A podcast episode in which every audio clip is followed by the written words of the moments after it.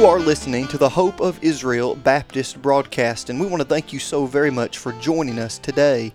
As we watch prophecy unfold on a daily basis, the world is searching for answers, and the nation of Israel needs true friends now more than ever before.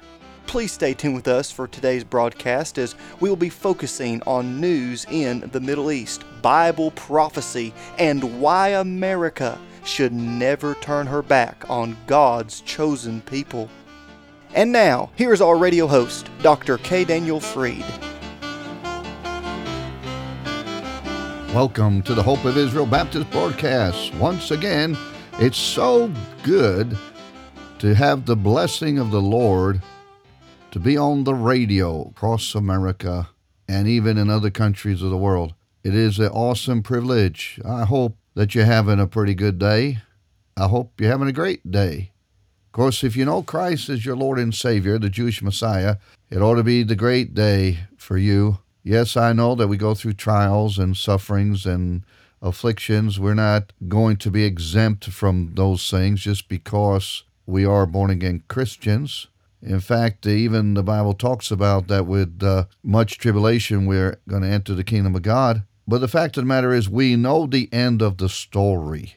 We know where we're going to spend eternity. Now, that gives the greatest comfort of all to know that your name is written in the Lamb's Book of Life forever. Do you know that? Well, if you don't, you can know, but you have to humble yourself before the mighty hand of God, turn from your wicked way, receive by faith the purchase redemption of your soul. How was that accomplished? Simply by the shed blood of the Jewish Messiah, the Lord Jesus Christ, who gave his life's blood some 2,000 years ago to pay the penalty of your sin, my sin, and the sin of the world. Isn't that what John the Baptist said? Behold, the Lamb of God that taketh away the sin of the world. He's not just the Savior of the Jewish people, He's the Savior of the world. Will you receive Him by faith? Well, ladies and gentlemen, I want to just bring up uh, some news that had appeared is very relevant to today. During the fast day, one one of the many fast days that the Jewish people commemorate during the year, and one of the most solemn of those days is Tisha B'av. It is uh, basically the commemoration and memorial of the first and second temple, the destruction of those temples, and of course, uh, the Jewish people always want to remind themselves of the sufferings that they've gone through. And this uh, day, Tisha B'Av, which I religiously celebrated during the days in which my family would go to the synagogue and uh, you're supposed to fast for 25 hours. You're not supposed to eat or drink. You're not supposed to engage in any joyful activity. This High Holy Day, which is basically a man made thing by the leaders of rabbinical Judaism all through down the centuries, been, been extended now to commemorate the Holocaust as well. And uh, there's nothing really inherently wrong, ladies and gentlemen, uh, to set aside perhaps a day we do it as the United States of America. We have Memorial Day, we have uh, Veterans Day. These are days in, uh, that America uh, memorializes and uh, reflects upon the the lives the of our soldiers that were sacrificed for the freedoms we enjoy today. So, as a country, as a nation, nothing wrong with it. But they have actually made it into a a big segment of their religion in sense in the sense that you are required to to do this. It's mandatory. That is why when a Jewish person or a non-Jew receives Christ as their Lord and Savior, they're free from this man-made bondage, these man-made traditions, rudiments of men, these commandments of men. They're free from all of that. So the fact of the matter is that their good intentions has developed into legalism. Legalism essentially is trying to do something, celebrate something, raise some man made regulation in order to be seen as justified before God.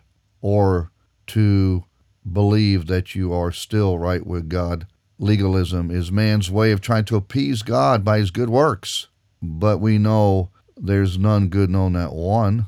And all our righteousnesses is filthy rags before the holy God. During this day, this solemn day, which really is a day to be respected because of the fact that, from a Jewish perspective, I'm especially talking now, it should be a day of, uh, well, it should be a day of respect. But seemingly, there's always a bad apple out there. There are some of the liberal Jewish communities and synagogues that are perpetuating the liberalism of today.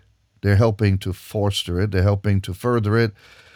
And it's a sad thing because it, it brings a bad name to the Jewish people and it undermines what this date's supposed to mean to them and to the nation of Israel and to Jewish people as a whole. And what this group had done, about 500 of them, I guess, of course, by the liberal media, they would always try to make it look like it was bigger than it really was, but they're protesting with signs never again. Folks, if you know anything about history, about Jewish history, and about the Holocaust, you know the phrase never again is linked distinctively to the Holocaust.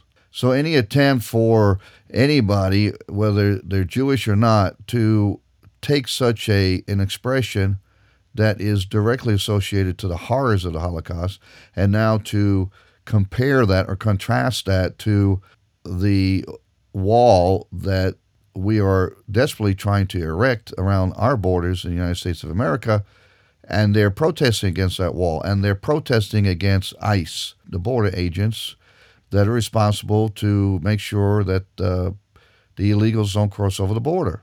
Now, when you look at the this group of people, you find out that they are associated with the one of the most liberal, and uh, this is not even.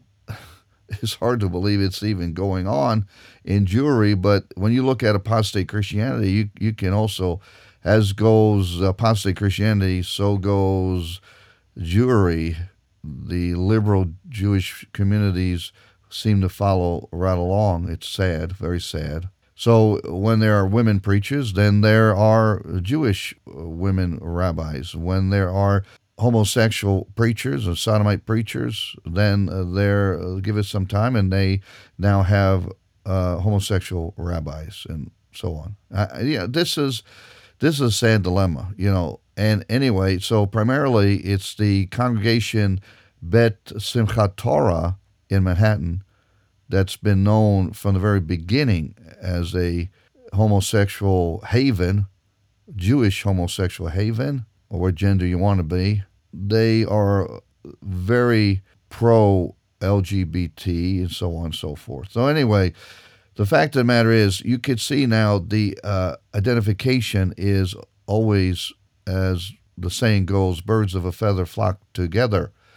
The, the liberals, the uh, socialists, the communists, the morally depraved will gather together and yoke together against biblical principles. Now, one of the biblical principles that are even said in the Bible very clearly that it is justified to have a wall around your border to protect your population and to keep out those that would desire to endanger your nation.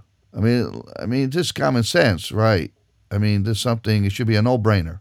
But, uh, I mean, in, in, Israel, if they didn't have a wall and they still are not totally finished erecting a wall all around the border, which is not really the exact border that God promised Israel, but it's a temporary border that man has made. And at any rate, if they didn't have that wall,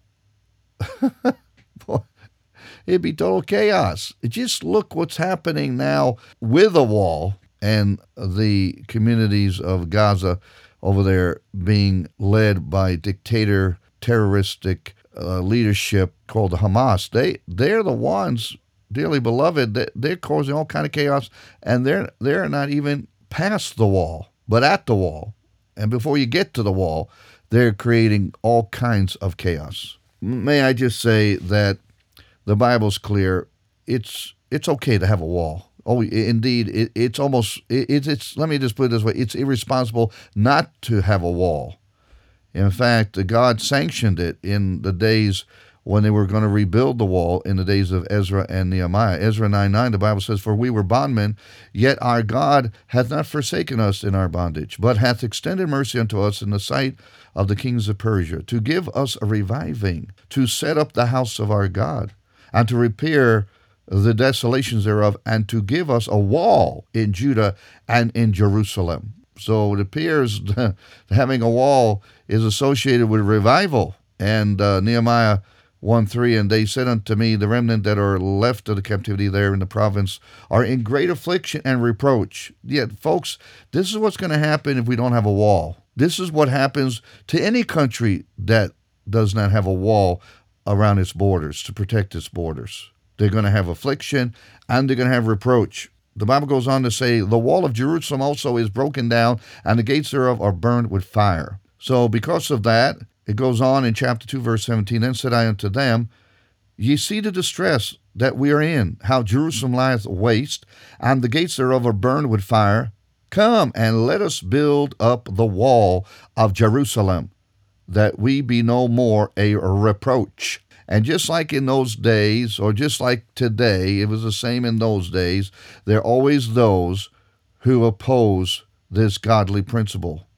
In Nehemiah 4 1, the Bible says, But it came to pass that when Sanballat heard, and by the way, he was a foreigner anyway, heard that we builded the wall, he was wroth and took great indignation and mocked the Jews. Well, thank God they didn't listen to Sanballat, and we shouldn't listen to the liberals and the commies and the socialists and the anti Bibles and the anti Jews and the anti Zionists, the anti anything that's good. We shouldn't listen to these people. We need to go by biblical principles. In Nehemiah 4 6, the Bible said clearly, So built we the wall, and all the wall was joined together unto the half thereof, for the people had a mind to work. Well, that's all we have for today, and may the Lord richly bless you. You have been listening to the Hope of Israel Baptist broadcast with Dr. K. Daniel Fried, and we pray that today's program has been an encouragement to you. If it has, please contact us and let us know you're listening. If you are of Jewish descent and would like to know more about the new covenant prophesied in the book of Jeremiah, chapter 31, or maybe you're curious as to why true Bible believing Christians have always supported Israel, please contact us. As a token of our love and appreciation, we would like to give you a beautifully bound Hebrew English New Covenant referred to as the New Testament. This Prophecy Edition Bible will be a great addition to your library and it will help you understand why those who believe in Yeshua HaMashiach, the Lord Jesus Christ, have always loved, supported, and prayed for Israel. Now, if you're writing to let us know you're listening, or if you're requesting one of these beautiful Hebrew English New Covenants, you may do so by going to our website, www.hopeofisrael.net. That's hopeofisrael.net. You can also write to us at P.O. Box 1700, Powder Springs, Georgia 30127. Once again, that's P.O. Box 1700, Powder Springs, Georgia 30127. This broadcast is made possible because of giving friends all around the country, and if you would like to have a part in keeping this broadcast on your local station, you can send your donation to that same address, and please include the call letters of your radio station. That address, once again, is P.O. Box 1700, Powder Springs, Georgia 30127. You can also give by going to the website www.hopeofisrael.net. That is hopeofisrael.net. You have been listening to the Hope of Israel Baptist broadcast with Dr. K. Daniel Fried. Please tune in again at this same time as we stand with Israel and proclaim truth from God's precious word.